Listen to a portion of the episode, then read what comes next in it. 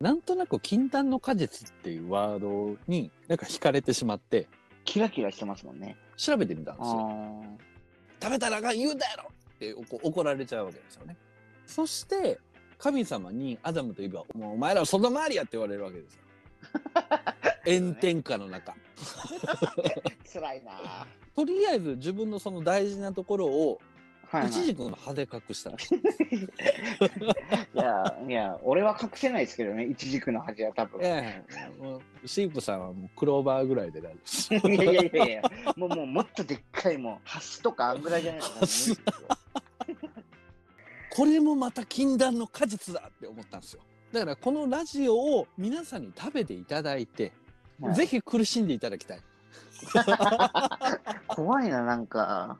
我々はこ の弊害をお届けしたい。あなんか、悪だな。